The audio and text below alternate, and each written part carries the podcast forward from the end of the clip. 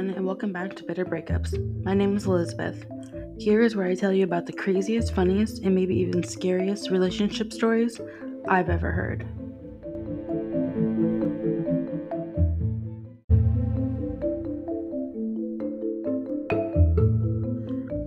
I got permission to share this story from a very close friend of mine. I was by her side while she went through a lot of the ups and downs and I was given permission to use real names and locations in this story since she no longer lives in the same town. It was the start of 10th grade. Sarah and I were best friends. We were basically inseparable. She is more like my sister. A few months into the new school year, a new kid named Michael started at the school. He was a senior. He was 18 and he looked like a bad boy. Sarah instantly had a crush on him she was very outgoing and wasn't shy at all, so that day at lunch she invited him to sit with us and to hang out that weekend. He accepted, and from that day forward, they were always together. They became the couple that everyone thought would be together forever. Although they had their ups and downs, they were on and off, but always came back to each other. They never went to anyone else, even if they were separated. The last day of school, Michael asked Sarah to go on a road trip with him. He was going to San Diego to celebrate him graduating. Of course, she said yes, but had to find a way to convince her parents to let her go. After hours of begging, they finally agreed to let her go with him, as long as she updated them twice a day so they knew she was safe. Sarah was so excited. This was going to be her first big road trip with the guy she loves. That night, she stayed up almost all night packing and talking to me on FaceTime. Although she was super excited, she was also very nervous because it was a long drive and she had never been that far out of town without her parents. I made sure that she knew it was going to be okay and that she could always call me if she needed to talk. I would be there for her no matter what time it was. And she needed to enjoy her time because it was kind of romantic that he wanted to spend the summer with her. Especially since a lot of the guys that senior year they broke up with their girlfriends because they were graduating and going to college, and they didn't want to be tied down. At about 4 a.m., I finally told her that it was time for both of us to get some sleep. She had a long drive in the morning, and I was just really tired. She agreed, and we both went to bed. The next morning, I woke up at around 11 and I texted her to tell her to have a safe drive, and if she needed to, she could text me. She responded with a picture of them in the car, smiling, and told me they were already having a great time. After about three hours, they stopped at a gas station to fill up their car and got a couple of snacks. The weather was great, and they were having a really nice time. A couple hours after that, Michael's phone kept going off, so she asked Sarah to check it to make sure that it wasn't his parents worried about him or anything, and what she saw kind of made her uncomfortable.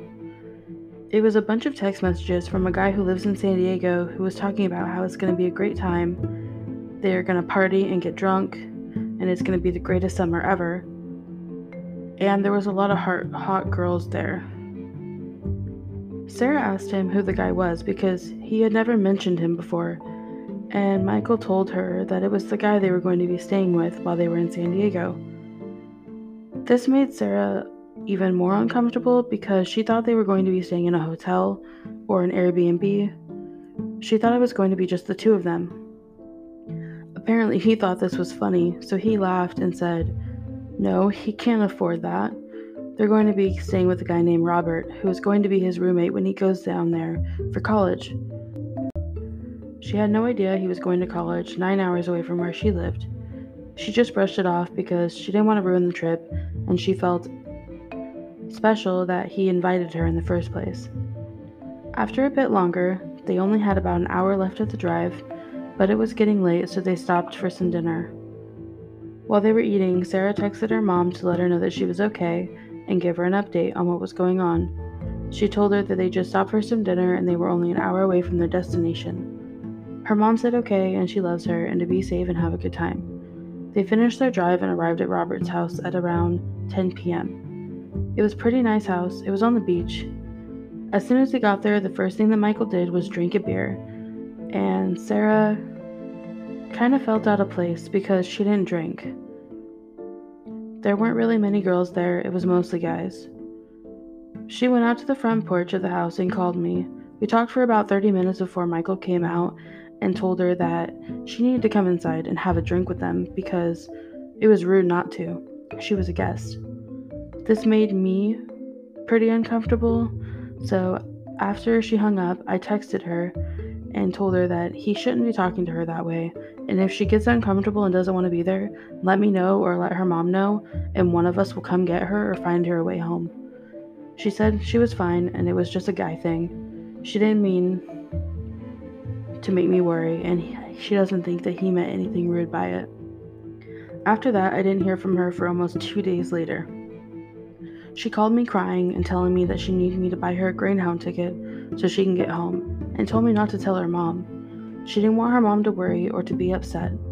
She wouldn't give me any details or tell me what happened. She just told me to promise her that I wouldn't say anything to anyone and that I would pick her up from the station when her bus arrived.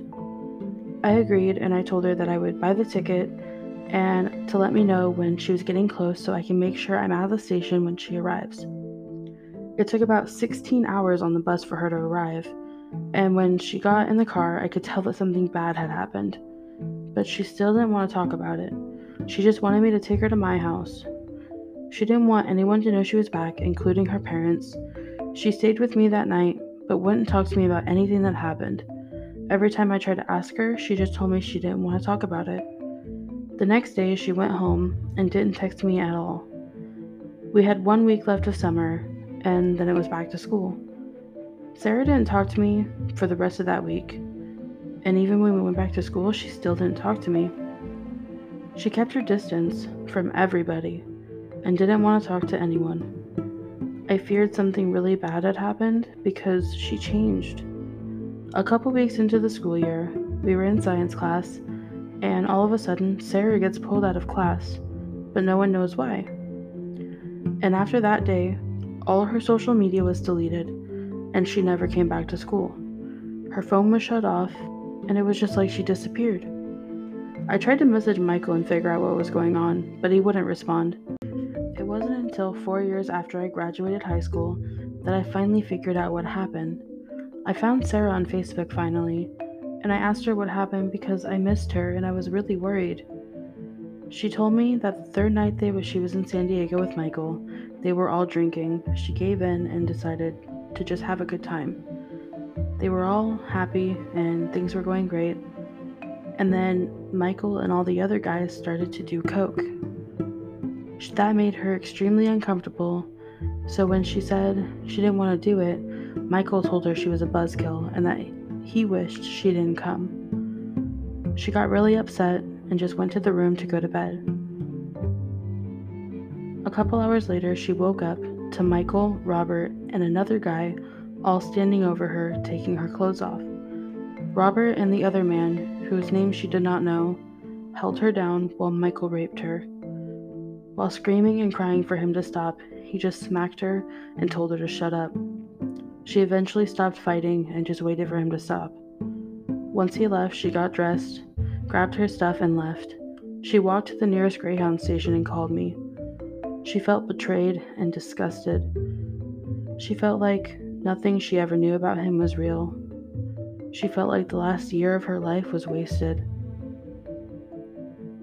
She was afraid to tell me what happened because she knew that I was going to be very angry and didn't want me to do something stupid. When she got home, she told her parents and they contacted the police. Eventually, they decided to move out of the state because she didn't feel safe anymore. Michael ended up going to prison, and so did the other two guys.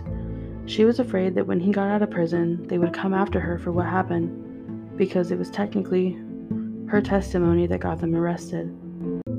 Once they moved, she couldn't tell anyone where she was going because she didn't want to put anyone at risk. She apologized to me when she didn't need to.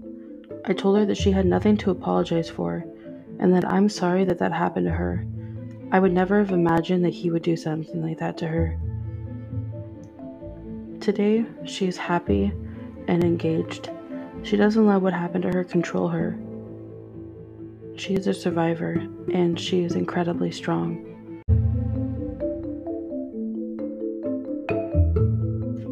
If you would like to share your story, please email me at realbitterbreakups at gmail.com or on Instagram at realbitterbreakups. Thanks for listening.